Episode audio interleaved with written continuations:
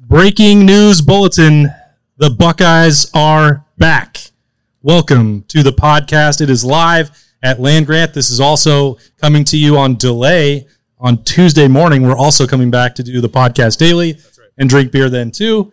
Uh, but welcome. We are going to mix everything together on the podcast. Basically, every format we do, and we're going to start it with a little bit of version of the daily. That's Bill Landis down there, Zach Boren, Jeremy Birmingham, and I am Austin Ward. And Zach, uh, I feel like this has been the longest off season ever. You ready for some football?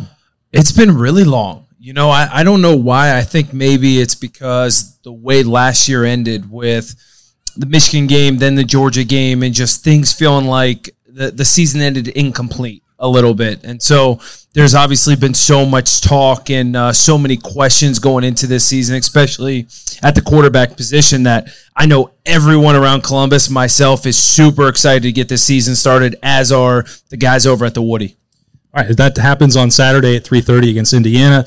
Long month of training camp. Bill, uh, are you ready for it to be over? For the season to be over already? No, no, no, no, no. no. Training camp. I am. I am very much ready for training camp to be over. I agree with Zach. Like it's it's felt like an exceptionally long off season, and we were really kind of pining for things to talk about throughout a lot of the the winter and spring, and just waiting for camp to arrive. And then camp got here, and it felt like it took forever. I, I guess it's because of the the quarterback battle and and all the back and forth on that, and trying to figure out what's going on. But um, it was an emotional end, I think, to the Ohio State season, which made the off season seem uh, a bit longer, perhaps, than it does otherwise. Very much ready for the season to start. How much shorter would the offseason have felt if Ohio State beat Michigan but still lost to, lost to Georgia? A lot. Zach's thinking real hard on this one. Yeah, I mean, I, I that was a tough question. I don't know. You want to know something? I was like, I was distraught after the Michigan game. Like, I, my wife will tell you, I couldn't see. His wife for, is a Michigan yeah, fan. I know. I'm, I couldn't see straight for a couple days. She was distraught too, though. But there was something about that Georgia game where it was like, you know, the Michigan game, the first half came about, we were dominating, then second half came, and it was like, uh, it, there was probably to the end of the third quarter, like, this game's probably over with unless a miracle happens. That Georgia game, we were winning the entire game. Like, that game ended, and you're like, how did we lose? How did we lose? Which I think left you even like wanting more after that game. Whereas in Michigan game, it's just like, man, it happened. It's similar in a way to the offseason after the 2019 year where you lose to Clemson and you're like, there's no way that the season should have ended when it did, how it did. So I, we watched Ryan Day that offseason go to a different level of obsession. Um, it was some, at times like seemed unhealthy, seemed almost Urban Meyerish. And he hasn't had that vibe this offseason. It's been very relaxed. So I'm wondering, from your perspective, Zach, as a guy who's been around coaches like that, does that bother you, or is that something that you think maybe plays to his strengths because that's just who he is as a normal person? I think it definitely bothered him. Um, I think what you saw after 2019, he let more people in to uh, kind of see how much it really bothered him. Whereas in this year, I think it's bottled up. I think in the walls of the Woody, he's that same man after 2019 and maybe even tougher. Um, this offseason than he was then. I've talked to people over there.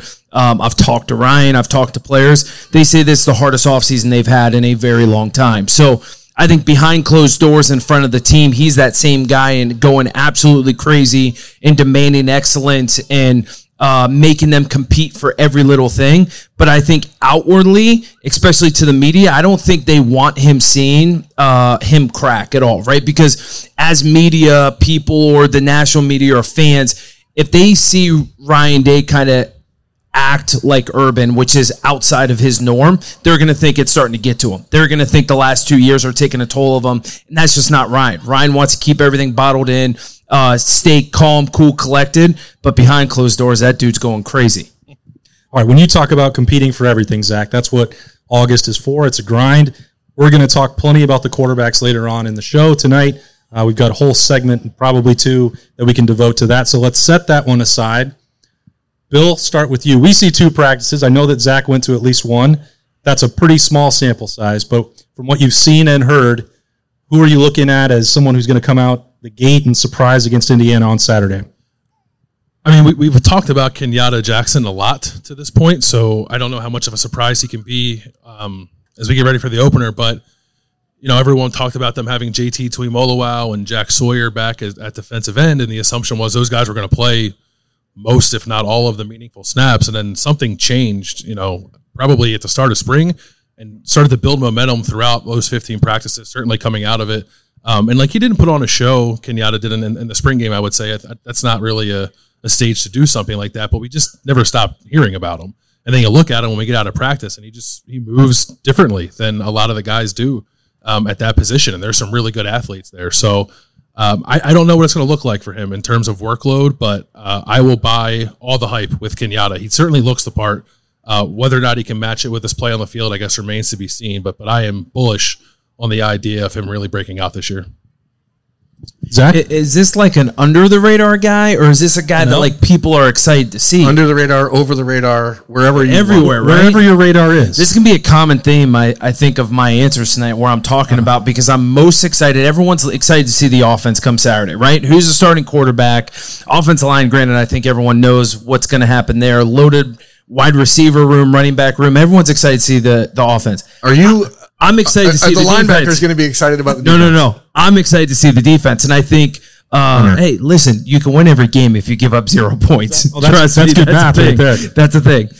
I am most excited to see Sonny Styles. Everyone's talking about him. He has all the hype. Um, he's going to be able to do things that I don't think we've ever seen any defender do at Ohio State from playing in the box, moving back to free safety, matching up against a tight end, almost getting close to the line of scrimmage sometimes, blitzing off the edge. Like he's going to be able to do so many different things. He's not an under the radar guy because everyone knows about him and everyone's excited to see him play on Saturday. But that's my guy. That's who I want to see show up on the film Saturday. I can't believe that Bill just let you have him. Just gave it up. Dude, he tossed it did up. Did you buy him that beer? Is that how that worked? I, I did. I, I, I thought you were going to talk about Malik Hartford. Damn it, I was going to talk about Malik Hartford. Hey, hey, buddy. See, that's why I asked under the radar or over the radar or whatever it might be. My under the radar guy is him. He's been a guy that the people in the program cannot stop talking about. A freshman safety from Lakota West High School, and he wasn't really a, a, huge recruiting win on the trail, according to most people, because he's from Ohio and you expected that he'd beat Ohio State. But he has moved up into the conversation, and it's not really a surprise at this point if he ends up starting for Ohio State, and it could be early in the season a coach I know, one of my good friends, someone I trust very much so, said Malik Hartford's the best freshman DB he's ever seen. And this is a guy who his first stop wasn't at Ohio State. He's been other places and has seen a lot of talented guys. Malik Hartford's the best true freshman DB he's ever seen. Pretty good. Wow. That gives you the yeah. Maybe got me got me silent. Uh, it's easier at safety than it is at corner to to maybe stand out like that. Yeah. And especially in a defense that's going to allow you to do a lot of different things and be lined up in different spots at safety. Malik Hartford is a hitter. Like that that kid likes to hurt people. And I I personally like if you talk about what seen in the last couple weeks that has me most excited, it's the idea of Malik Hartford, Sonny Styles, and CJ Hicks, and all these guys out there at the same time because that's a bunch of just guys who fly around and they are much more physical and I don't like to give too much credit to the SEC, but it's a much more SEC style uh, athletic profile on the defense if you get go, those guys out there together. If we're talking about people that surprised me, I don't know if Josh Simmons qualifies for that, but I didn't project that somebody would transfer in from San Diego State and then immediately be switched from right tackle to left tackle. Josh Fryar had played there all throughout spring thought he was looking pretty good. He talked about the, you know, it was it was rough early on. Now I've got it. I'm really confident. And we all know, talk about the blind side, the importance of that position, and Josh Simmons takes that over. I thought that was not likely to happen, but it did, and that tells you how highly Justin Frye thinks about his skill set, how uh, much confidence Ryan Day has in him, because you're talking about not just a new starter there, but Josh Fryar's a new starter on the other side of tackle, and Carson Hinzman uh, who also you can throw in a little bit in that surprise bucket, even if maybe we thought he would earn that job eventually. Those are you have to watch those three people. That's three starting blockers for a new starting quarterback. Whoever wins it, you can consider even with Kyle McCord having one under his belt. That's a new full time starter. That's a that's a tall task. That's a That's a lot to live up to. Big shoes when you're talking about Paris Johnson and uh, a first round top 10 pick. So he's somebody that you have to watch going into Saturday at Indiana. This this will probably come up in a lot of the segments tonight. You go on the road and you play a Big Ten opponent, and this one in particular that has a coach who is willing to blitz from literally anywhere. That's a lot on the plate of Josh Simmons and Josh Fryar. Well, no doubt, especially a coach that's maybe coaching for his job this year. You know, they they talk about 2017 Tom Allen opened up his first year as head coach in Indiana against Ohio State. Now this year, going into possibly his last year, he's opening up the season with Ohio State. He's going to do everything possible and throw as much at Ohio State as possible, especially with it being a, a you know first time starting quarterback. Bill, when you look at the uh, Sonny Styles equation there and, and how Malik Hartford might fit into it, we've spent I don't know a lot of the last eight months trying to figure out the different permutations at safety do you feel like you still have that nailed down going into the weekend? Uh, less so than I did maybe a couple weeks ago. Uh, I I think that Sonny is never going to come off the field. I think I I, I know that much. Um, they might move him around depending on the matchups they face, but who else is playing with him? I guess now is perhaps a little more unclear with the emergence of someone like Malik Hartford, with like Cameron Martinez as a potential nickel against more difficult passing offenses and, and speedier slot receivers.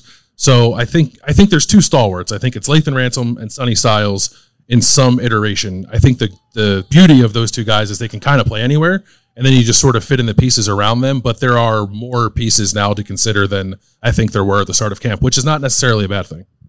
Zach, is that right? Maybe I want. Who's going to be the third guy? First team defense runs out Saturday, right? Buckeyes kick off the ball, kick the ball off. Who's the third guy running out? Right now, I would say Ja'Had Carter probably. I would say Cam Martinez. See, I think Ja'Had Carter would be like number four on my list. I don't know why. I don't have any information. I just do. I think Indiana's going to throw the ball around a lot. No doubt. My mind, but I, but I think, but I think if anything, from a if they're saying, hey, uh, seniority rules here, Josh Proctor will will run out there, right? If I think they go, hey, skill, we want to get some guys reps underneath their bet belt, I think Malik Hartford's that guy. I think he'll run out there.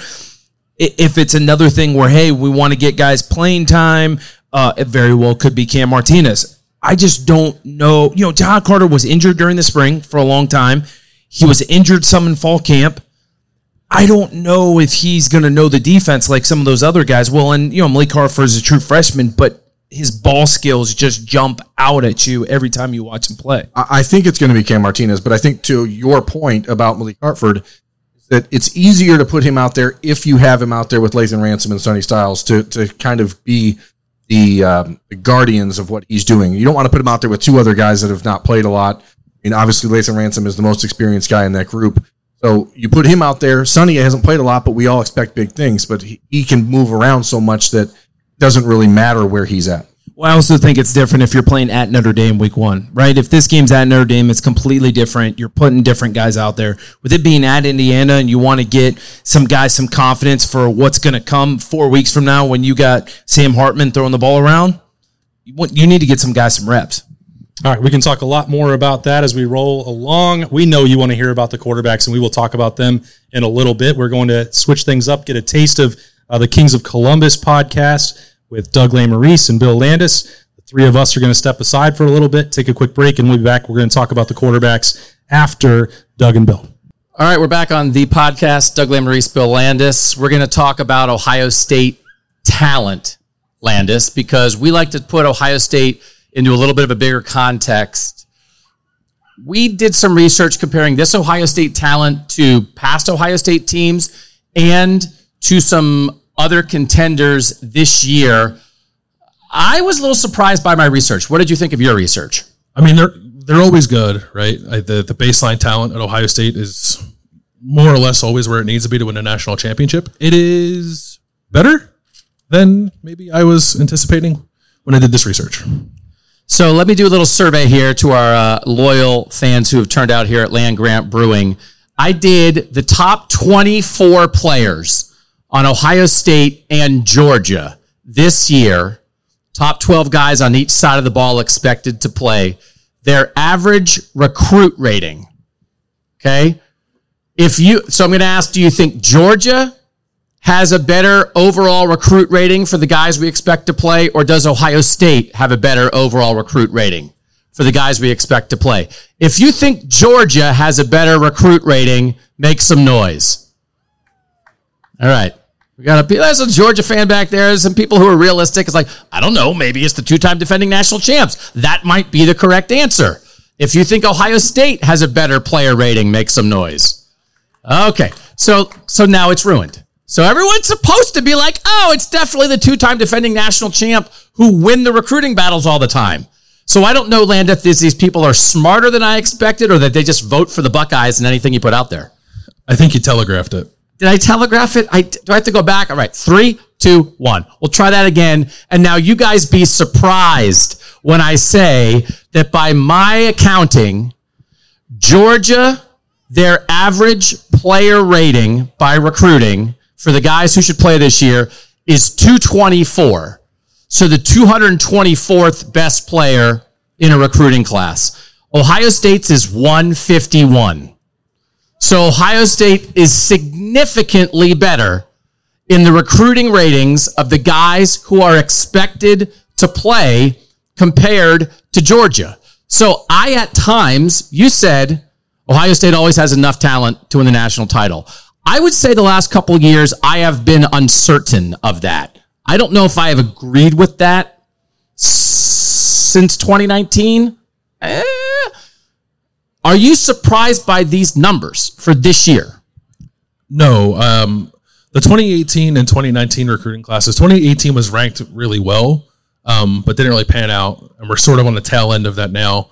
Uh, 2019 was okay, small class. 2020, you started to see a little bit of an uptick in recruiting. Now, a lot of that was offensive leaning, it was receivers and quarterbacks mostly. 2021 and 2022 were two of the best recruiting classes we've seen at Ohio State. So it's the second and third year players on this roster rising up, a lot of them starting or playing contributing roles. So no, that all makes sense to me. But it is it is a point worth making that Ohio State's baseline talent is always where you want it to be. How many of those guys are actually contributing? Like the, the guys who are raising that average, how many of them are going to play? Some years that number is pretty low. People talk about wanting to play freshmen and sophomores more. I think that's what you're talking about. This year, all those guys you were asking to play as true freshmen, maybe you were frustrated that some of them didn't play.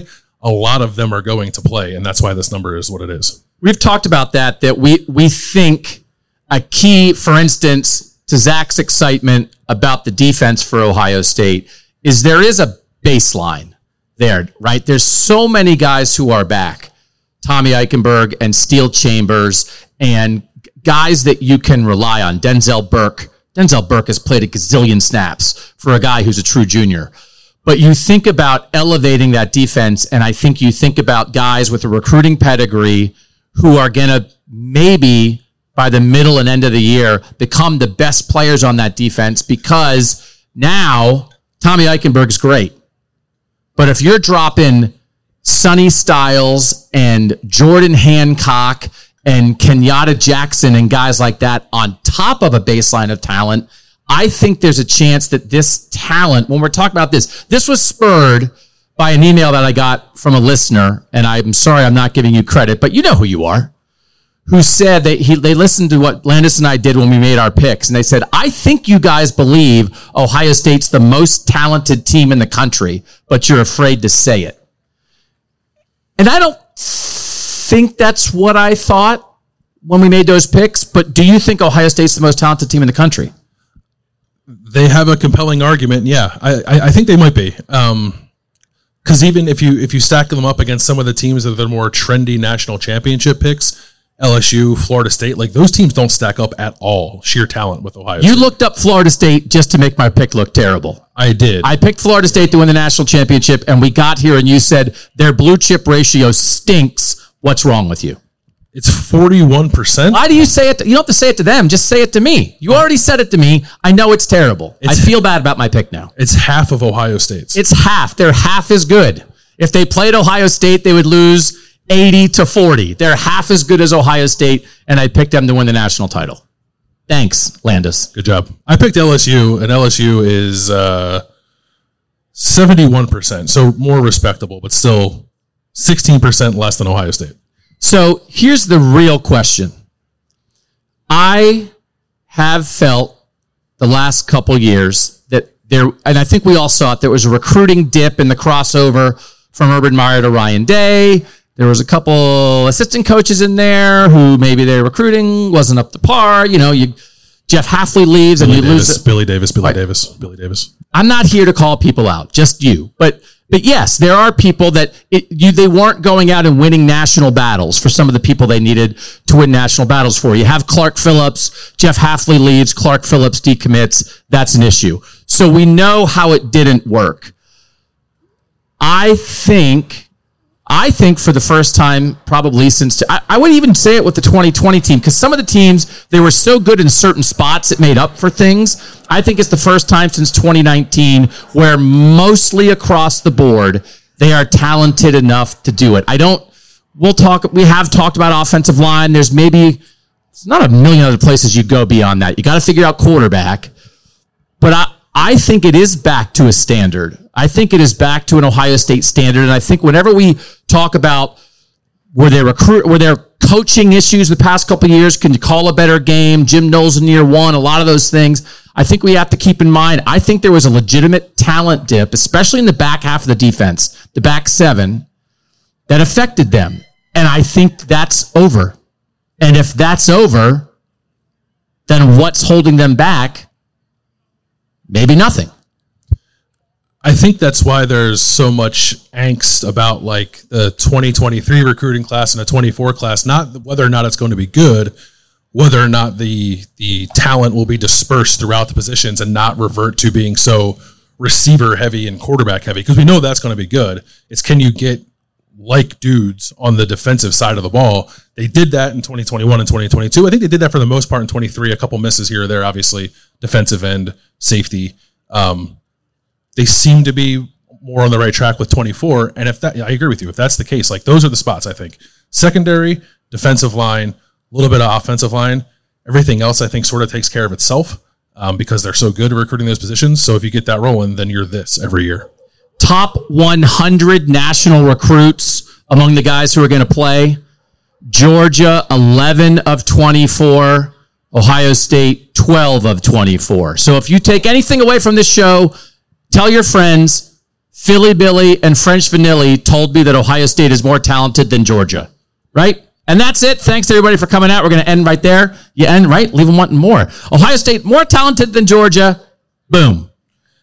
The act, so blue chip ratio, right? Blue chip ratio is not gospel. You guys know what blue chip ratio is? It's like four and five star prospects. You have 65% or higher to be in contention for a national championship. So it's the percent of your overall roster that is four and five star players, right? Correct. Georgia is 77% and Ohio State is 85%. Oh, so everybody already knew that too? I'm coming in and dropping Ohio State's more talented than Georgia, and you literally just said the whole world already knew that. Yes. Is Ohio State's 85% number one? No. Alabama's 90. Uh, but Alabama doesn't have a quarterback. Alabama has no quarterback. Did you see the thing? Everybody on ESPN's pregame show picked Alabama to win the SEC. And I have seen multiple people pick Alabama to win the national title this year. And I think they're all nuts. I think that is the belief that once we all start to doubt Nick Saban, that's like when he becomes his best, which I don't necessarily disagree with, but I don't like making picks to like, so I can say like, haha, I was right in the end. Like I try to actually project what I think will, will happen in a college football season. And Bama's going nine and three. So I don't know what we're doing here. Does anyone have Nick Saban's phone number so we can call him and say that Landis said they're going nine and three in 2020 after Bama lost to LSU and LSU won the national title and took all their juice? I was very much on the lookout for angry Bama, and then angry Bama steamrolled with maybe Nick Saban's best team. I do not think this is angry Bama. I think this is like wounded Bama. I think this is perhaps like not losing it, but eh, not what they once were. Bama. And now listen, they have is it Dylan Lonergan's like the fourth quarterback, super young guy that everyone's all excited about. They're gonna have another five star. Like quarterback things are real. You would take Ohio State's quarterback battle a hundred times out of a hundred compared to the Bama quarterback battle. So we just wanted to take a swipe at Bama. We don't think they're gonna be that good. Can I ask you a question? Yeah. Are we getting angry Ohio State? Yeah, no, I buy that. So they were you guys were talking about it. Like I, I think after losing, so there's a Taylor Swift song. I call it the Taylor Swift Halloween song because it sounds like a Halloween song to me, and it's the one where Taylor Swift says like, "Oh, Taylor's not here right now; she's dead." You guys know that Taylor. Everyone heard of Taylor Swift? You guys know who Taylor Swift is, right? Liberty knows who Taylor Swift is. So like, right, that's the Ryan Day. Like Ryan Day's like, if you called Ryan Day right now, Ryan Day would be like, Ryan Day's not here right now. Ryan Day is dead. Because Ryan Day 1.0 ceased to exist after losing to Michigan twice in a row. Doug, it's look what you made me do. Bring it home. Come on. Look, look what you made me look what you made me do. That's what gets you up on the stage. It's like a, if I say a Taylor Swift song name incorrectly, Austin's like, I can't stand for this. Look what I'm going to ask a look what you made me do question to Ryan Day very specifically tomorrow. Ryan, hey, uh, did you die after the Michigan game? So this that's Ryan Day 1.0. This is the new Ryan Day. This is Ryan Day 2.0 because you lose to Michigan twice in a row, and there's some segment of the fan base that wants you fired the next day, and it is an awakening of like, this is what this is. And not that you didn't know, but you knew. And everything since then is the new version of Ryan Day, which is like a game plan that's designed to beat Georgia that I think you can take into the Michigan game. And so this is the new world. And so would I call that like angry Ohio State? Yes, like angry Ohio State led by zombie Ryan Day, who's back from the dead. And I think like all of that might be very good for them. like a more energetic, like kinetic, not not the slow moving dumb zombies. No, no, the scary zombies. scary- The- scary. the- yeah, the zombies that'll get you. They're fa- fast fast zombies. So we also like to compare fast zombies. We also like to compare Ohio State to itself. It's the best standard to judge Ohio State. Ohio State 2014 national champions, average recruit rating of the 24 guys who played the most snaps on each side of the ball, 237. 237th ranked player in the country. This Ohio State team, 151 those 24 guys for Ohio State that played in 2014, six of them went on to be first round draft picks, four of them went on to be second round draft picks. So 10 of your top 24 guys are taken in the first two rounds of the draft. Little shorthand, little pre show shorthand. I got maybe 10 guys that are playing for this team, top 24 guys, that I think could be first or second round picks out of this group Name them, please. in order.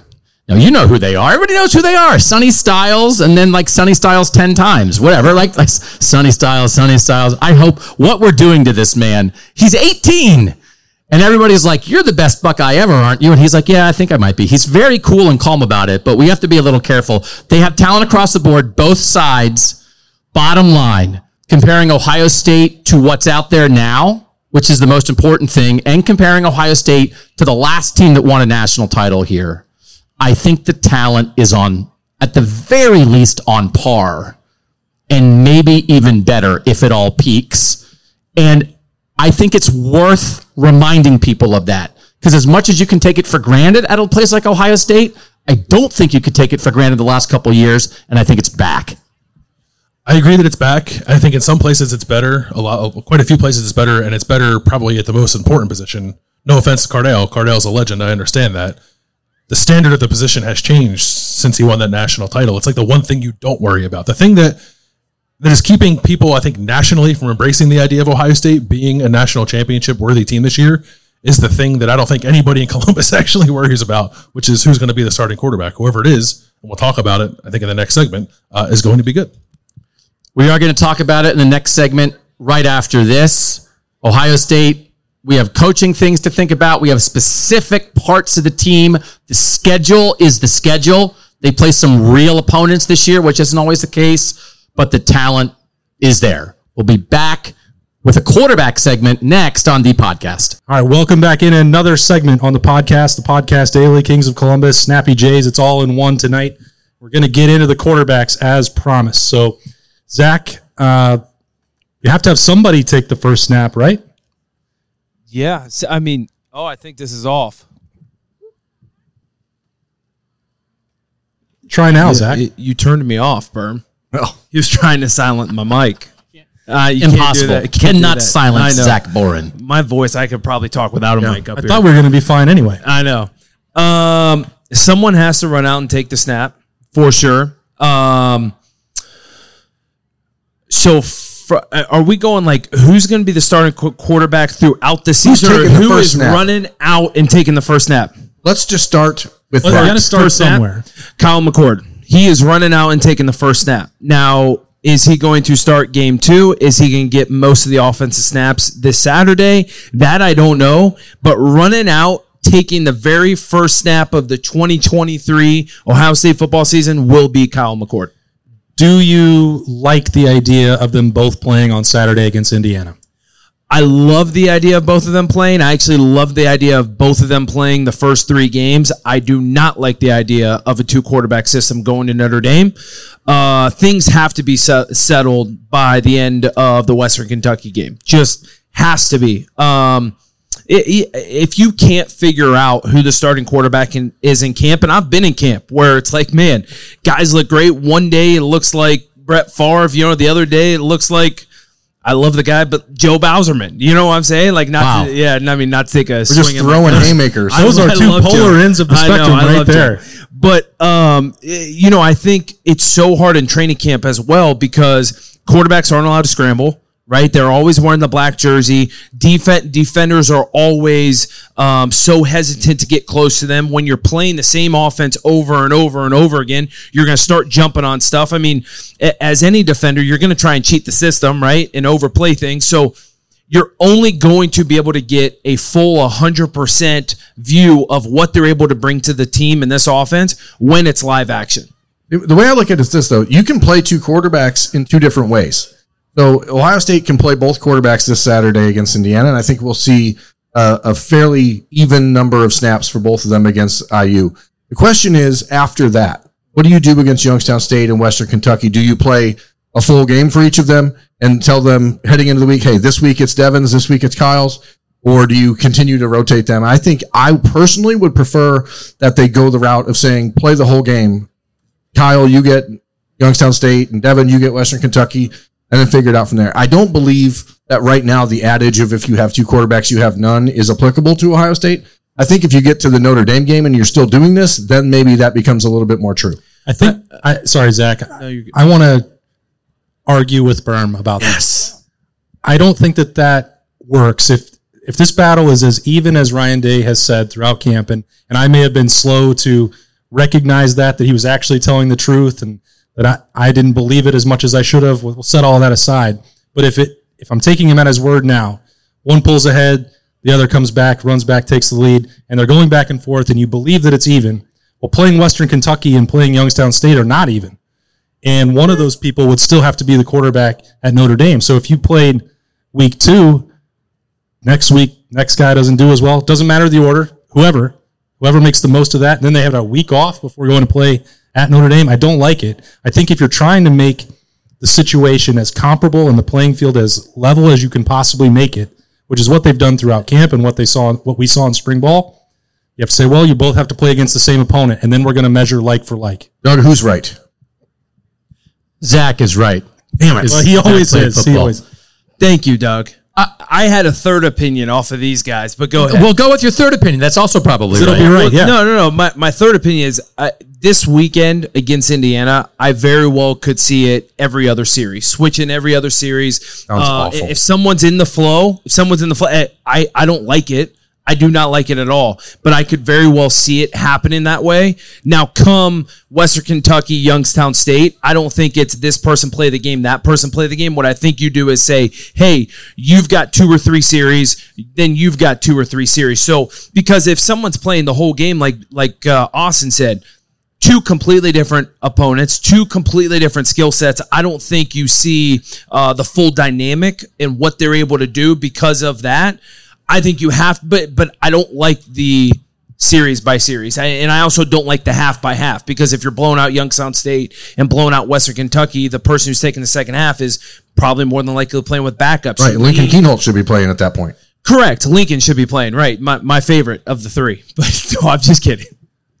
Do we want to go there? We are. Oh, no. Is well, this, he did Lincoln, it. is this Zach- a Lincoln Kienholz You podcast said Zach now? is right, so You welcomed this. Um, it's not Lincoln Kienholz. Good try. It might be later though. You do you want to do thirty seconds on Lincoln Kienholz? Do you think he's going to No, be no, the starting quarterback eventually at Ohio State in his I- career? I 100% do. I think he. Uh, Let's just go straight to Lincoln Kienholz, no, no. Air Noland. Whatever Yeah, happens no, this year no. is fine. I, I, I think I think Lincoln's going to be great. Is he going to be a starting quarterback this year? No. Uh, I know they've got a lot of very high expectations for him. He's a what four sport athlete. I think three of them he was all state. Um, I mean, just unbelievable competitor. Uh, j- just that kind of guy that people can get behind. And when you go out there with the athletic ability, the competitiveness. I mean, I don't know if you've seen his film of the basketball games in high school or baseball. I mean, he's just kind of that trash talker guy that everyone loves to play for. So I think at Ohio State, doesn't matter who you bring in in the years to come, Lincoln Kienholz's gonna is gonna be a dude here one day that's starting quarterback. But he's not the dude this weekend. No, he's not the dude this year either. That was it was a joke, So, bro. Doug, who's the dude this weekend? So my guess is it's going to be what you guys are going to talk about. I think it's going to be chunk by chunk. I would be vi- Kyle McCord's going to start. I'm almost sure, and I think he'll play two or three series, and then I think Devin Brown will play two or three series, and I think we're going to see that not prescribed exactly, not one series back and forth, not quarter by quarter. But I also think they want to make sure they're not creating a scenario where it feels like if a guy makes a mistake, he's yanked. And they also, I, think they want to make sure guys don't try too hard to make plays. I think that is the main thing on their mind because Ryan Day has talked a lot about just make the routine plays, man. Like get it to Marv and we're good. The so I think it'll be 2015 chunk problem, by chunk. right? The Yeah, 2015 I- I- problem. Yes. I, I get what you're saying, but I'm also going to argue that point a little bit because one of the knacks on these quarterbacks, and I'm not going to say who, but one of the knacks on on one of these quarterbacks is he plays it too safe. He doesn't take the chances. I think Ryan Day wants to force one of these guys to take chances. So it's like, go make that play. Go make that big throw. Like in in spring ball and training camp, this guy was taking the check down, taking the easy way out. And at some point, it's like, dude, we we got to take some shots. We got to throw the ball down the field. We got to fit a ball in tight windows. If the look isn't there right away, get to your second or third read and still work down the field instead of automatically, if your first read's not there, go into your fourth read, which is your check down of either your tight end or your running back out of the backfield. One thing I do like about this, which I didn't two weeks ago, I wouldn't have said this. I don't think. Zach brought it up. Where as long as you get through the first three weeks and you make a permanent decision to get ready for Notre Dame and say, "This is the guy. This is the plan. This is the offense." What I what I like about it for the team, the fans, myself, the media, like there's not going to be any guesswork. A lot of this, we get to watch two practices in fall training camp.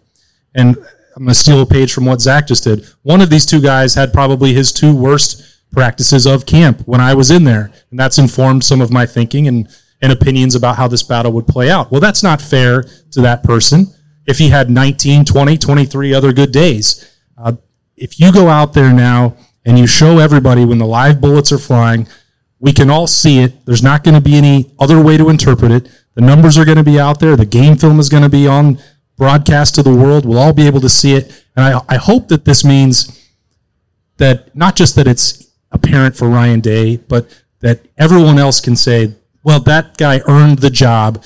There's no uncertainty about it. And you don't have to argue and say, "Ah, I don't know. I like this guy better. What are you basing it off of? I don't know. I just heard good things about his athleticism or his poise in the pocket or whatever else. We're going to know after three weeks. And I like that a lot more. I'll be okay with that. Whatever, however it goes, I don't care who wins. Ohio State needs to have the best quarterback to put them in position to win a national championship. It does not matter who it is. Zero percent chance that both quarterbacks play against Notre Dame. Do we all agree on that? Zero percent. Eh, eh, No, I, I won't say zero percent. I think there will be a true starter for Notre Dame. I hope it does not go this way. I really hope. If we're three or four series into the game and Ohio State is not looking good on offense, the other quarterback will play. Uh, If that happens, No. Ohio State has bigger problems. No, no, no doubt, no doubt, and that's kind of what I'm getting at. So don't say zero chance because you very well could go into South Bend, Indiana, 7:30 p.m. primetime game, and if the Ohio State offense isn't moving the ball and Sam Hartman takes you know 14 on him real quick, and there's not much excitement, they will. Coach Day will throw in the other quarterback. He just will. Now I hope we do not get to that point. You two are both huge Sam Hartman fans, so I think you're both expecting that to be case.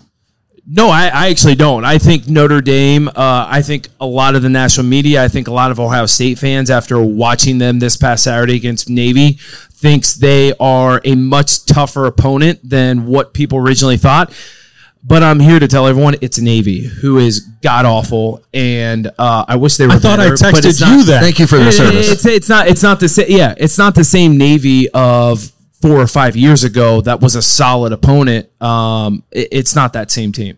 Let me ask you this: as, as a guy who watched players around you go through a quarterback competition, how do you avoid the pitfall of trying to make big plays, of trying to do too much? Because that, I think, you know, as was brought up earlier, that's one of the things that heading into this weekend that I think will be a differentiator between guys. Who's willing to just step up there and make the smart play, play solid football without being risky? Now, we, we expect Indiana to be sort of bad.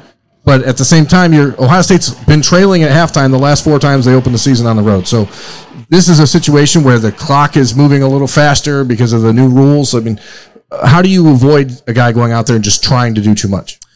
I don't think it's trying to do too much. Is you'll see the offense and Coach Day gravitate to the guy who's actually more relaxed, the guy who's taken what's there, the guy who's playing with a little bit of swagger, the guy who's playing freely. Like you can you can see the difference of a guy who's tensed up trying to make the big play, or a guy that's actually just like, hey, I'm gonna ball, I'm gonna sling it, I'm gonna trust myself. I've got maybe the best weapons in the entire country when you package the wide receiver and running back duos.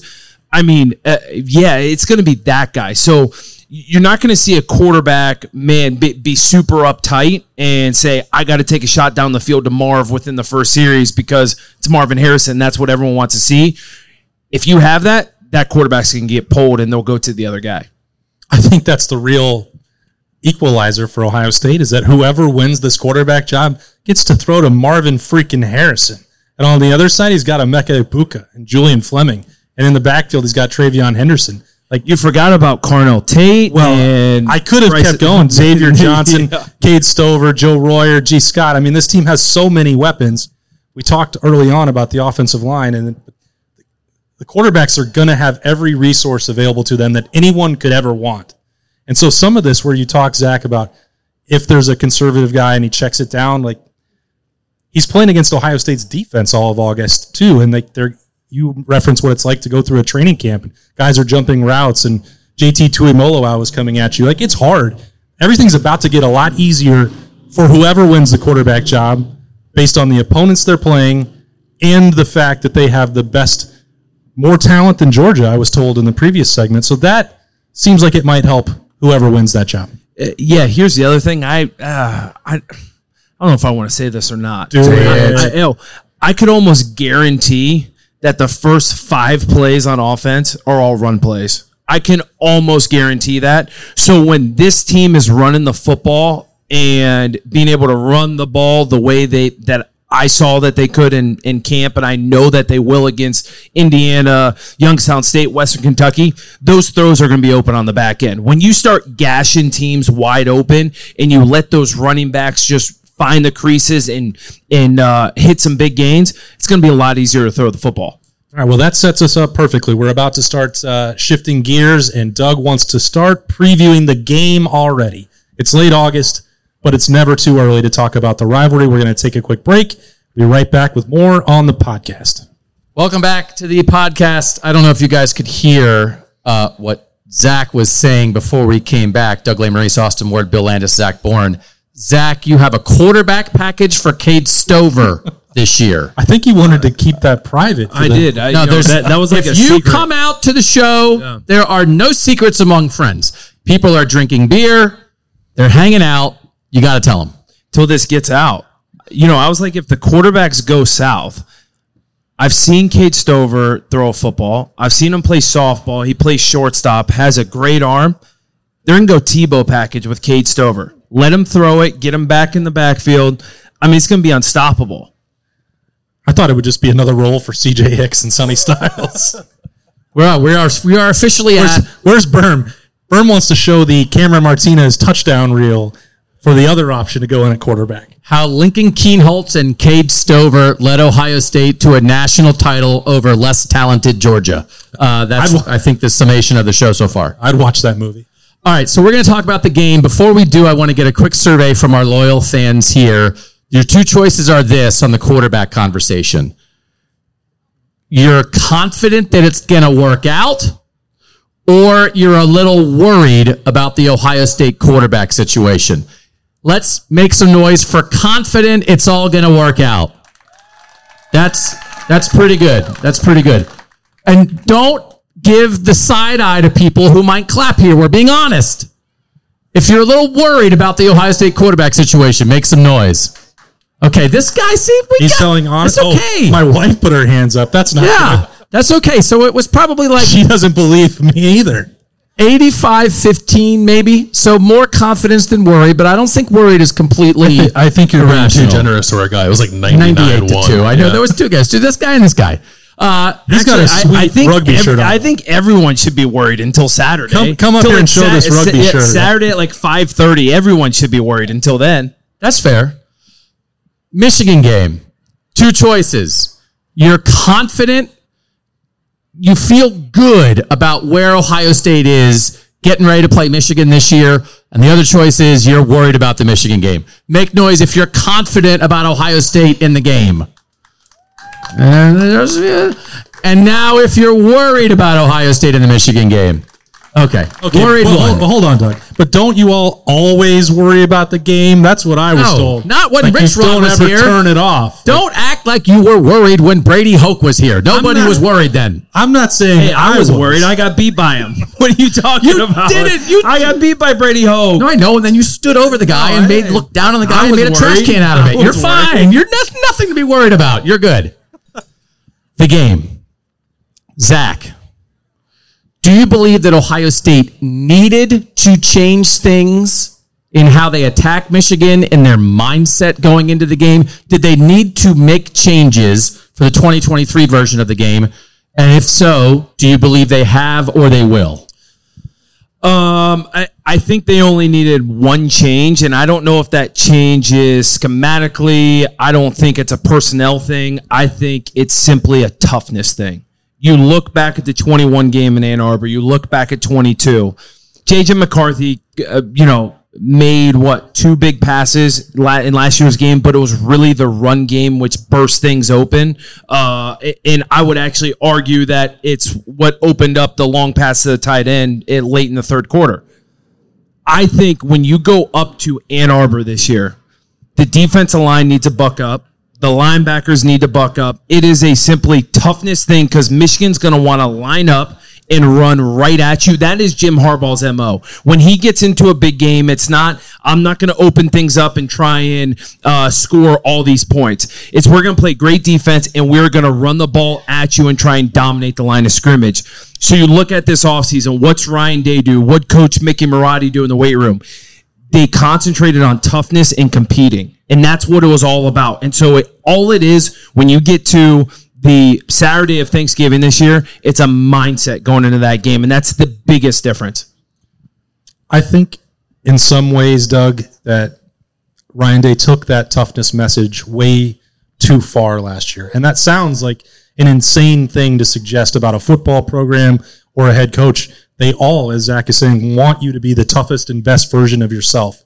But I think that the born on third base comment really irritated Ryan Day in a way that he started alluding to a little bit more this summer that like I got I got too obsessed. I, I focused on maybe some of the wrong things. I I had to prove something that was a little bit out of character.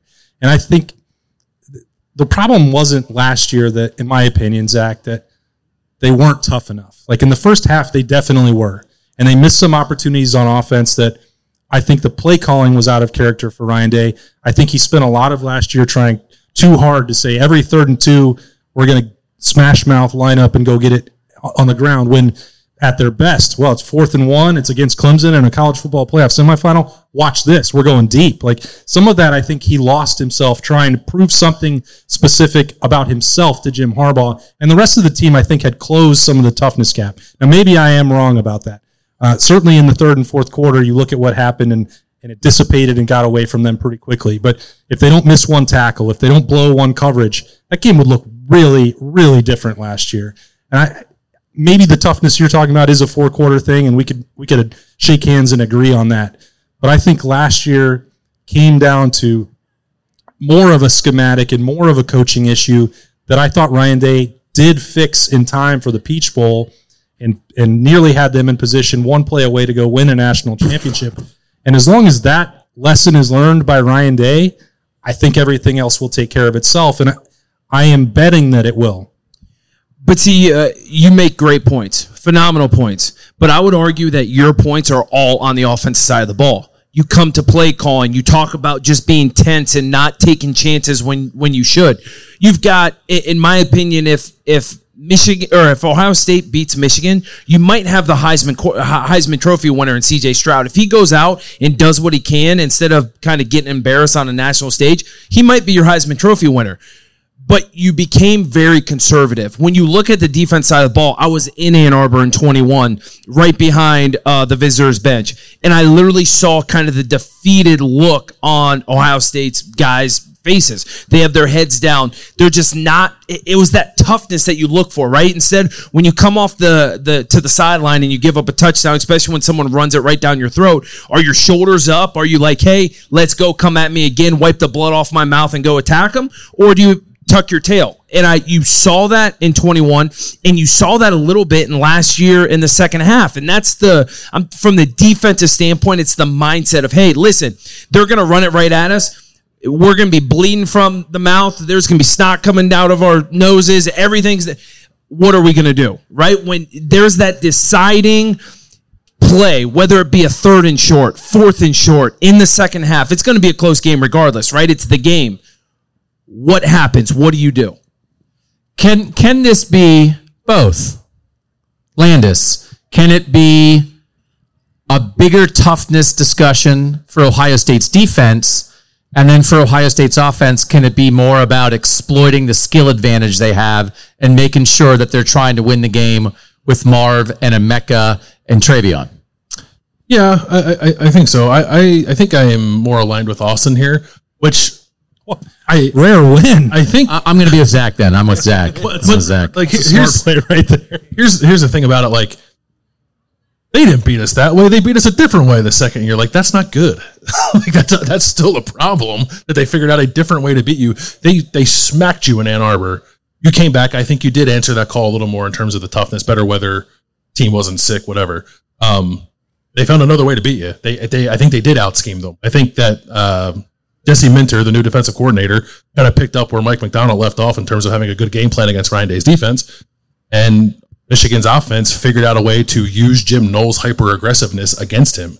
Uh, it was a little bit of a combination of we're going to out tough you and out scheme you, but I think it was more of the latter this past year and more of the former two years ago. The result is you still lost two different ways, and you got to come correct in both regards in Ann Arbor this year. So I like you can be confident, I guess, that they're going to beat Michigan because you're an Ohio State fan. Maybe you should be. Um, but that does not inspire a lot of confidence in me that they found a way to lose two different ways the last two years. Zach, do you believe, from an intangible standpoint, this toughness? I mean, obviously that's part of it. Do you think Ohio State's heads will be right for that game in late November? A hundred percent. Um, I I hate to be this guy, but at some point Michigan had to win right? At some Agreed. point, it's it's the greatest rivalry in all of sports. And you look at the run from, gosh, what basically 2000, right? 2000 till you know even through this past year.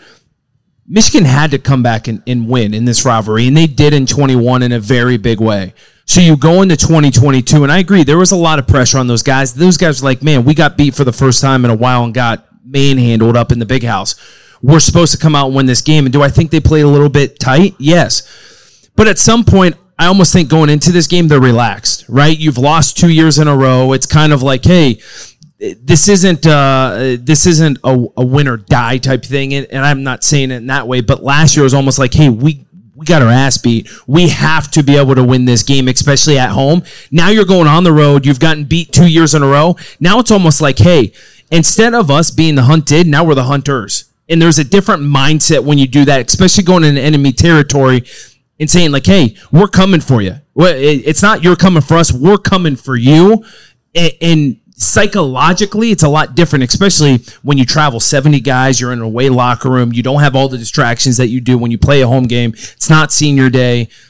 It's just completely different. I think that part's really important to keep in mind, Zach. That like whatever happens in the previous eleven weeks, I think when they get to that one, you look at this roster, the captains, the veterans, the seniors, they don't have something that you have. They don't have a set of gold pants. Like because of what happened with Jim Harbaugh and and dodging things in in 2020, uh, you know that game didn't exist. That's three years without a win for Ohio State. That that's just the reality of it. They would have lost hundred to zero in that game. It was the biggest spread in the history of the game. Michigan knew what was coming to it that week, but it doesn't matter. Like you, did, they didn't give them gold pants because they didn't go out and earn it. So there's a If they give him one leg, could you get one leg? I thought- Like a COVID leg. I thought they should've. a belt, a gold belt. I thought they should have and just put the point spread on it. Like, Oh, that'd be good. yeah, you're getting buy thir- 'em. It was like 38 and a half. We'll Maybe. get a collection going to buy 2020 there's enough. gold socks. I don't think gold but, socks. But here's the point, Doug. I don't think they want it. Right? They want to earn it. You don't want to be handed anything in the rivalry, or that would diminish the importance of it. So these guys, you know, think about Marvin Harrison. If he were to leave after three seasons playing and have no Big Ten championship ring, no set of gold pants, no national championship, which you know the third part can can happen without the first two. I get that, but that's the motivation. There may have been some complacency that crept into 2021, and then they may have overcorrected in some respects and maybe not in others, but they didn't get it done in 2022. Well, some of these guys, this is the last chance they're going to have. I'll also say there's something to be said about getting punched in the mouth, right? You look at 2021, it was such a young team. Um, and those guys had been on a high for all the success they had had. Granted, they had lost some Final Four games, but hey, it's the Final Four, right? It's college football playoff when you get into last year's team, I still think there was a sense of, hey, we're, we're the Ohio State Buckeyes. We're going to roll through this. And you saw that, you know, 11 and 0 going into the Michigan game. And then still you got punched in the mouth. And then again, the, we already talked about it, but the defeat against Georgia, I think is just like heart wrenching. So many of those guys came back because of that feeling like, hey, listen, we've gotten punched in the mouth. Now we want to throw some punches. And so there's something to be said when you have a team that has that mindset. Like I said, you're the hunters instead of being the hunted. And so many of those guys now know what it's like to taste that defeat, to, uh, you know, kind of have that heart, that heart throbbing defeat. Now they're ready to go at them. I want to end on this point for the Ohio State Michigan game. I just I think we have to brush on it. I will be surprised if Ohio State is not in the right frame of mind for the Michigan game. I also think it's possible Ohio State could be there mentally, could be there emotionally. They're the most talented team in the country and not win because I think Michigan's very good. So I think there's two things at play. Do you get the best version of Ohio State? I think that's a must for this program, and I think it's that will happen. But also Michigan's good. Like like how do we try to? We don't have to do that all the way right now, Landis, because it's not November. But we have to remember that too. That Michigan's still part of this equation, and they're good at football. Yeah, I don't I don't know that Michigan has um, quite used their recent success to their advantage as much as they should have, or, or should have been expected to in terms of roster building. But they are very good. They're they're at least on offense. They're like much better than they've been on offense. I think in the last decade. Um, a different kind of quarterback. Maybe you can make the argument they're a little less than on defense. They lost some guys. Like the last two years, they lost a lot of dudes, and they have to show an ability to, I guess, re up that the way that, Ohio State has. So I think you're right. I think all that can happen, but Michigan's still very good, and Michigan's Michigan can still win. This talent gap is still pretty wide on paper. So if they come correct, Ohio State, I think it could. Like we've seen some of the urban teams, right? They they put a whooping on them because the talent gap showed up that day. I think that's also possible. the scary part is, I think this year on paper, and from what they have coming back, this is probably the most talented Michigan team in the last 25 years. If you look at it, the amount of depth, the amount of talent that they have, especially on the offense side of the ball, and yeah, they've lost some guys on defense, but they still have a really solid defense. Their one weak link is maybe the corner opposite of Will Johnson, but outside of that, this is the the strongest team Michigan has had in a very long time. You're just saying that because Rachel's over there now. No, I say, hey, she she should be wor- worried for our marriage if Michigan wins again this year. It will not be good. Wow. Let's tell Ryan Day that. We tell the truth on this show, Yeah, oh folks. my gosh, she'll tell you I won't be going to Thanksgiving. Nothing.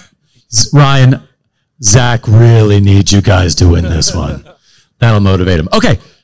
We are going to now move in to our season prediction part of this. We're going to talk about holistically the entire Ohio State season, and we're going to start it with Zach Boren.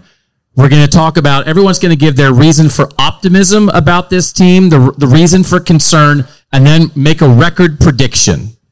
So, Zach, wh- what are you most optimistic about for the Ohio State Buckeyes this year?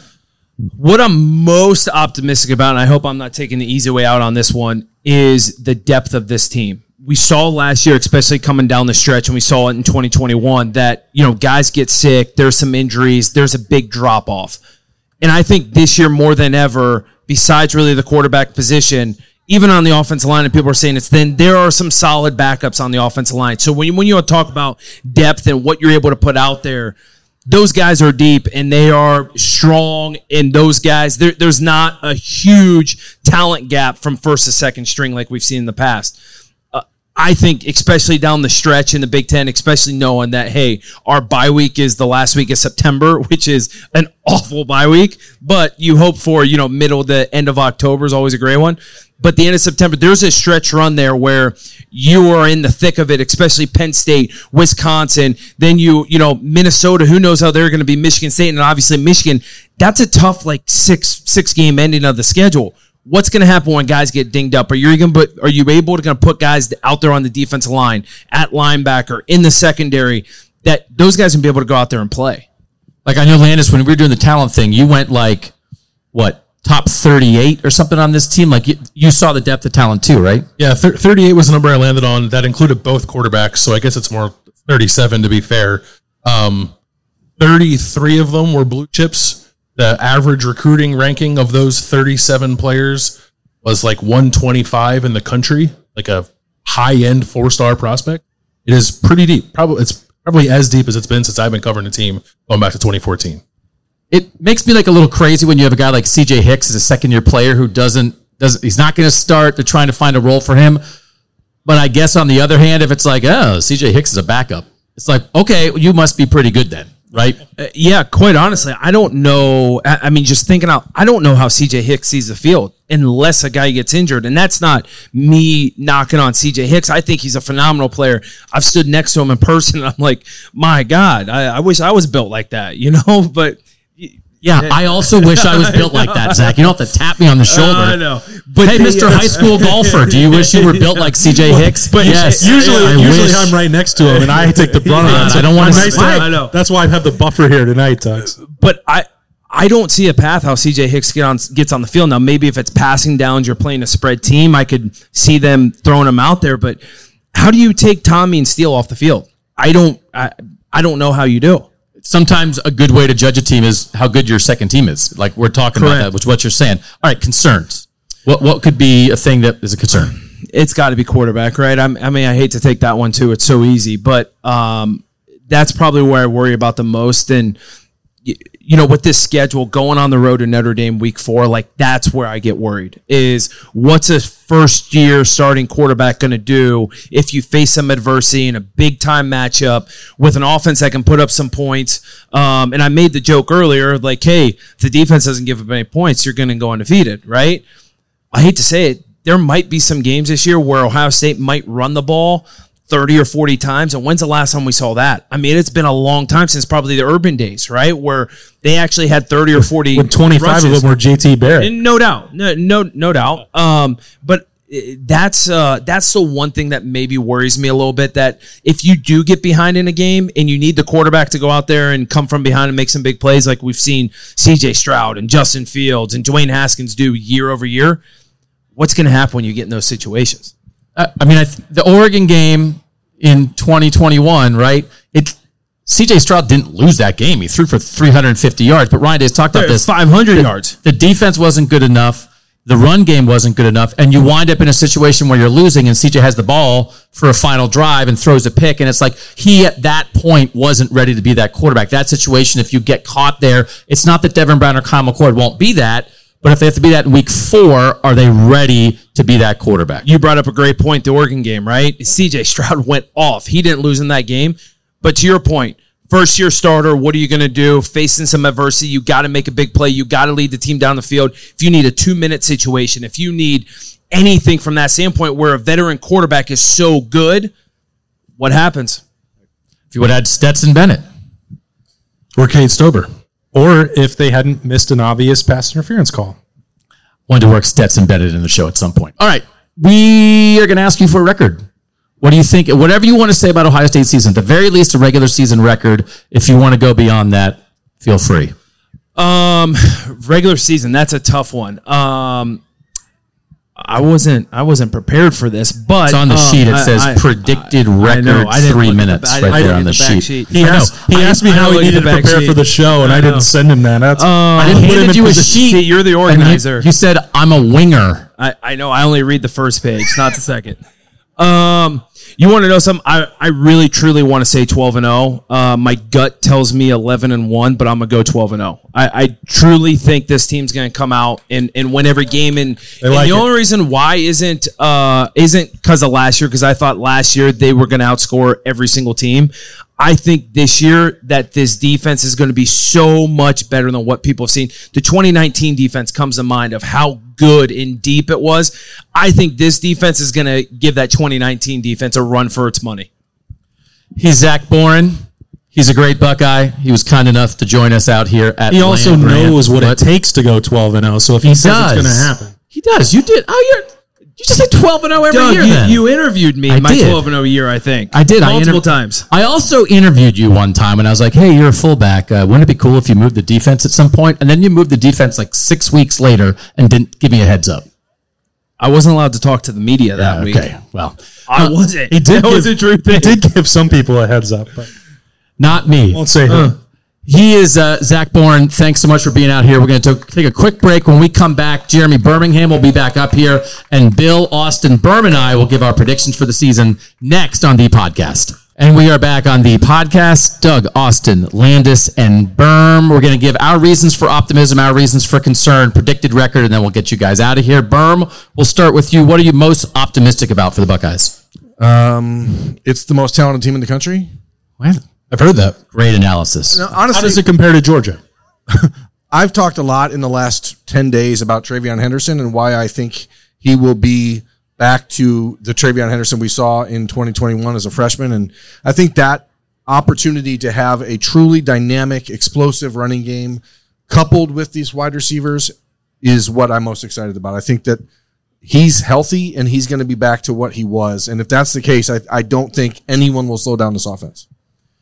We have to remember in every analysis of last season that their entire running back room got hurt and they couldn't run the ball, and that that probably is not going to happen again, Austin. It does get, I think, forgotten because so many things had to go against Ohio State in the second half, uh, or, or even in the build up to it with TreVeyon Henderson already being out. But we focus a lot on Marvin Harrison and the targeting that was overturned. But even before that, you had TreVeyon out, as I mentioned. Miyan Williams was banged up. He was not healthy. That impacted the running game.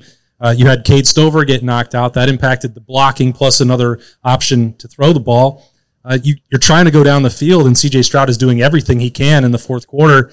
And as much as we all love and appreciate what Xavier Johnson provides, that was like the last gasp hope. Forget about Jackson not being in there because that was the whole season. But you know, five of the weapons that you were going to be counting on offensively were not there. And CJ's trying to move them down, gets them close enough to kick a field goal. We can argue if they could have done anything else different once they got into that point. But there were so many other things just purely from a personnel standpoint when you're going head to head against Georgia and you're looking at that that talent number. Well, Ohio State was playing with a short deck in the second half, and they still nearly beat them. And I I think sometimes that gets underappreciated the amount of challenges that were thrown their way and the fact that Ohio State still nearly pulled it off. All right, Berm, reason for concern. Uh, I mean, all offseason it's been the offensive line, uh, and I, even though I feel a lot more confident in that now than I did four weeks ago, I still think that's the area because, as, as you've talked about, there's a lot of depth across this roster, except in the offensive line and especially not at tackle. That I think is quality depth that you can run out there and win a national championship with. So to me, it's about a Josh Simmons and Josh Fryar emerging as true bookend tackles that you can count on play in, play out, but then making sure that you don't have any injuries there in a position that is oftentimes, you know, injury filled because it's so physical. But I, I just don't feel like there's a lot of confidence in the guys behind them. And if you get down to that, that's a problem because it will short circuit everything else. it can be easy to forget how important offensive line health is just in checking on the 2014 talent for Ohio State. The five offensive linemen for the Buckeyes in 2014 all played more than a thousand snaps. They were healthy on the offensive line all year. And usually when you find the most successful Ohio State seasons, more often than not, you'll find that Urban, Urban's start of his career as Ohio State, remarkable health on the offensive line. He was incredibly blessed.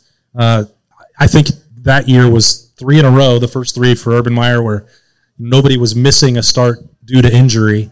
I think that may have even continued in 2015 to some extent. I don't know how long it lasted, but he was he was fortunate and lucky. Those first few teams that he had did not have tremendous depth, and they weren't tested. They were lucky that they got through it. You had Reid Fragel starting every single game for that Zach Boren 2012 team after converting from tight end. Like if that hadn't worked out, it could have got pretty dicey in a hurry. I think they were more or less healthy from the start on the offensive line, from the start of Urban's tenure, right up until the 2016 Fiesta Bowl against Clemson, and uh, no, didn't work out well. Didn't work out after that. Uh, we will bring up 2016 Then what again happened? in a bit.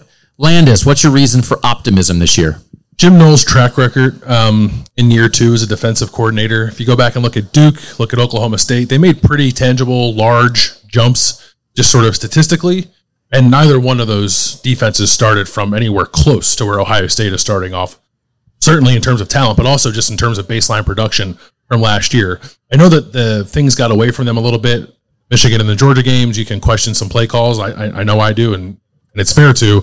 Um, overall body of work defensively, I thought was very good last year, and and there were you felt the defense more. They were more physical. Um, probably didn't make enough plays in the backfield, but made more. I think affected quarterbacks more. I think all that gets ratcheted up this year. Um, I, I believe in in the the idea of the system just kind of taking hold a little more, guys getting more comfortable, and uh, a defensive system that has been as productive as it has been under Jim Knowles. Now with this kind of talent, all the guys they have coming back, I've I struggle to find a path to them being anything better than like very or anything worse than very good. Berm, it feels like a lot of people are on that year two of the Knowles. Is there any reason to not think that's going to be true? Like, hey, year two of Knowles, track record, yeah, of course they'll be better. College football isn't about defense anymore. And I think that's the biggest reason for me. You, you would talk about that Michigan game and that Georgia game ad nauseum. Georgia gave up a thousand yards to LSU and Ohio State in those in the SEC championship game and the Peach Bowl. Michigan gave up 54 point, 55 points to TCU. I mean, and people rant and rave about how great Michigan's defense is. They gave up 50, po- they gave up half a hundo to TCU. So I just don't think that defense is where you win championships anymore. I think you have to get three or four stops. Is Zach coming on Boy, stage? Do Zach, I read Zach is breaking out in hives over there. Oh my Sorry. goodness. I think you have to get three or four stops, three or four key stops in the in the games against elite talent equated teams, three or four stops, and that's how you win. You're not going to see ten to seven championship games anymore. I think you're going to see a lot of those forty five to forty two games. I, I agree with that. Uh, Doug and I did a whole podcast about how important his I don't defense. watch your show. What's it No, called? you should check it out. It's called Kings of Columbus. It's, on the podcast feed. it's very long. It's, it's produced by Berm. He's a good That guy. doesn't mean that he watches it. That's true. He just fires it up on the internet and sees what says what happens. Um, I think it's about generating havoc, turnovers, um, splash plays, that kind of stuff. And, and Ohio State's defense did not do enough of that last year. Hasn't really done enough of it for like three years since 2019, really. Um, so go back four years now.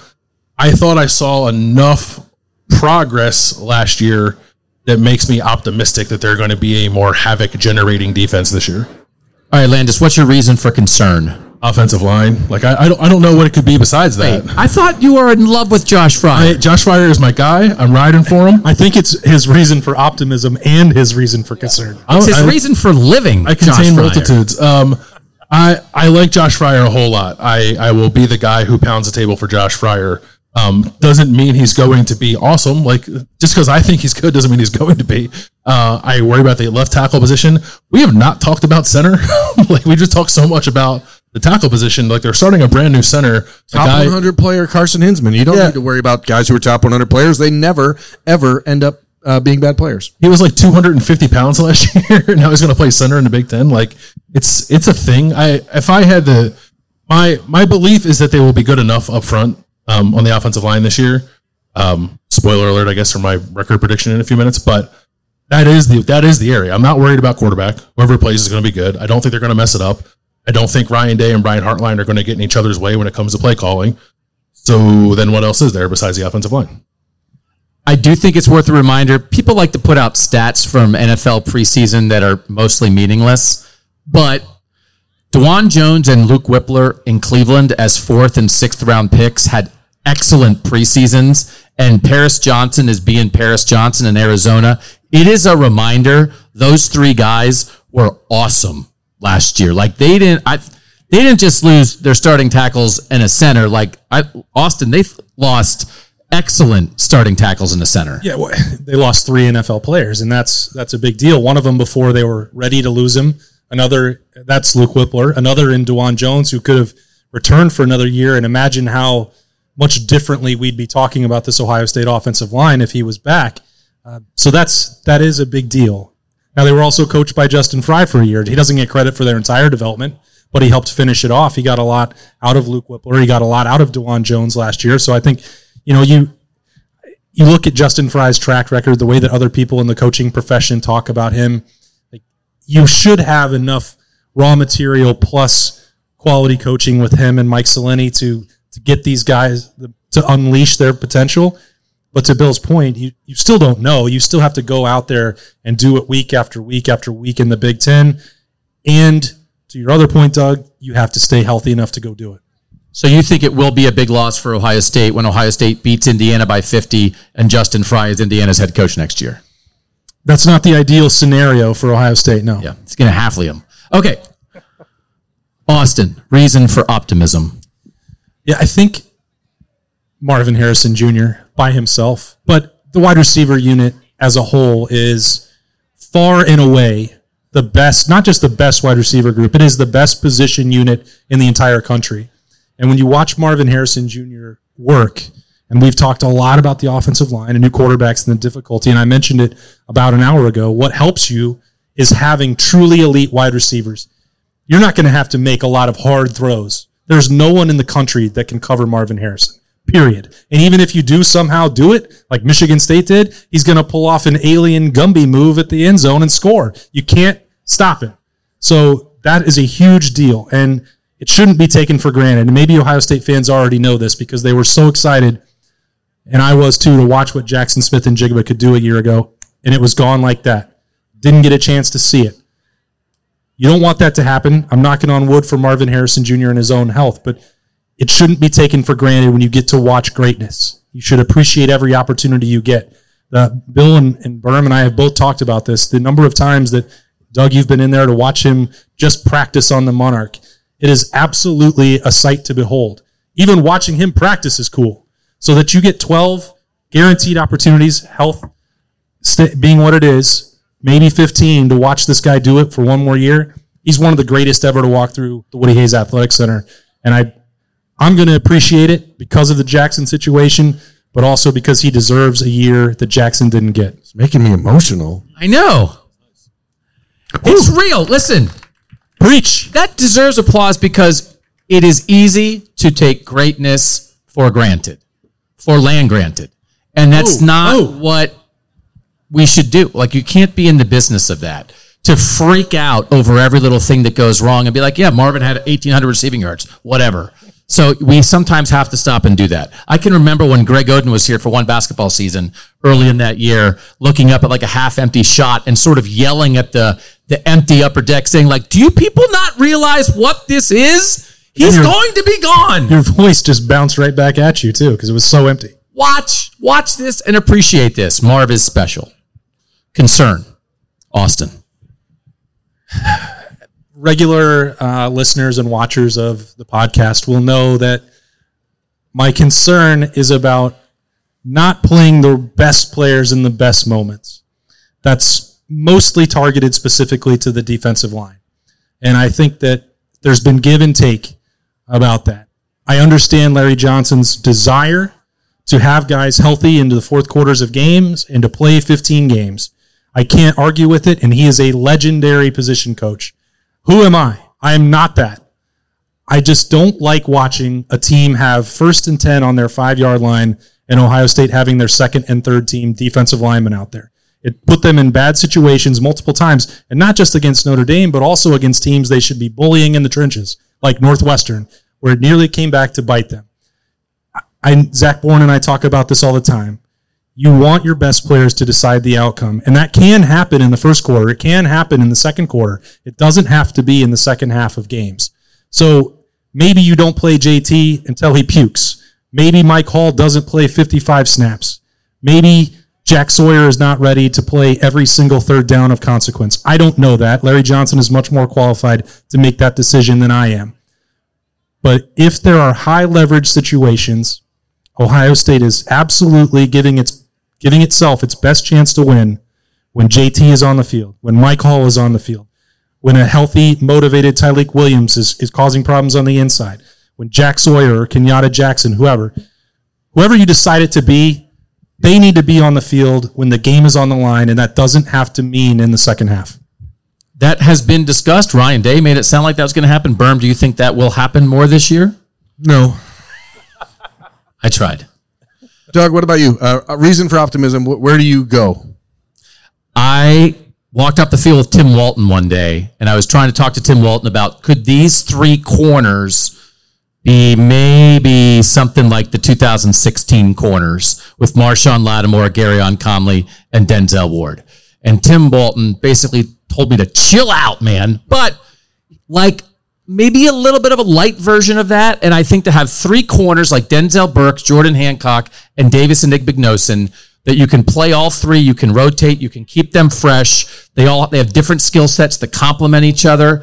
I think we will see the best across the board, even better than Okudah and Arnette. I think in 19, I think the best across the board cornerback play at Ohio State that we've seen since 2016. I think that's the kind of stuff that unlocks what I was talking about. The, the more plays in the backfield. The, the cornerback play has um, like not been sticky, for lack of a better word. Like guys have been sort of comfortably open, and quarterbacks have been able to get the ball, ball away in a half second before they get sacked, or even less than that. And, and a lot of the defensive linemen have expressed frustration with that point. Like they feel like they got off the ball well. They felt they were right there, and the, the ball was just gone. Like they couldn't get the sack.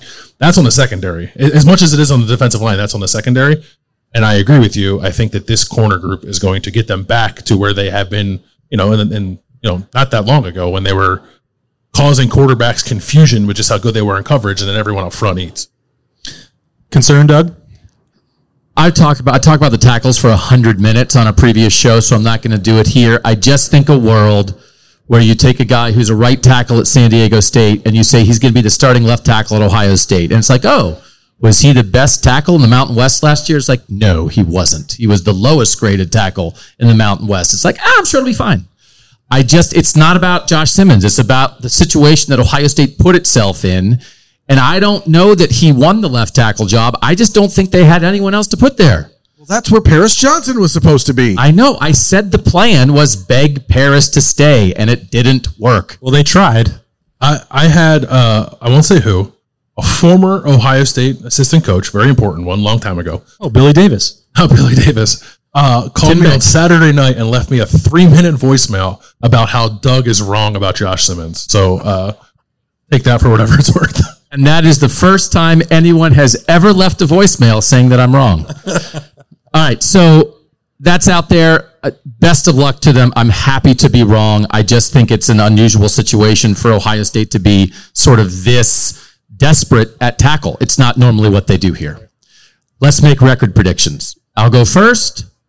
I think two Big Ten teams make the playoff. I'm not going to pretend I know exactly how it's going to shake out with Ohio State, Penn State, and Michigan right now. I think this schedule is too hard to go 12 and 0. I think the 2016 schedule is a decent reference. Wisconsin was in the top 10 when Ohio State beat them.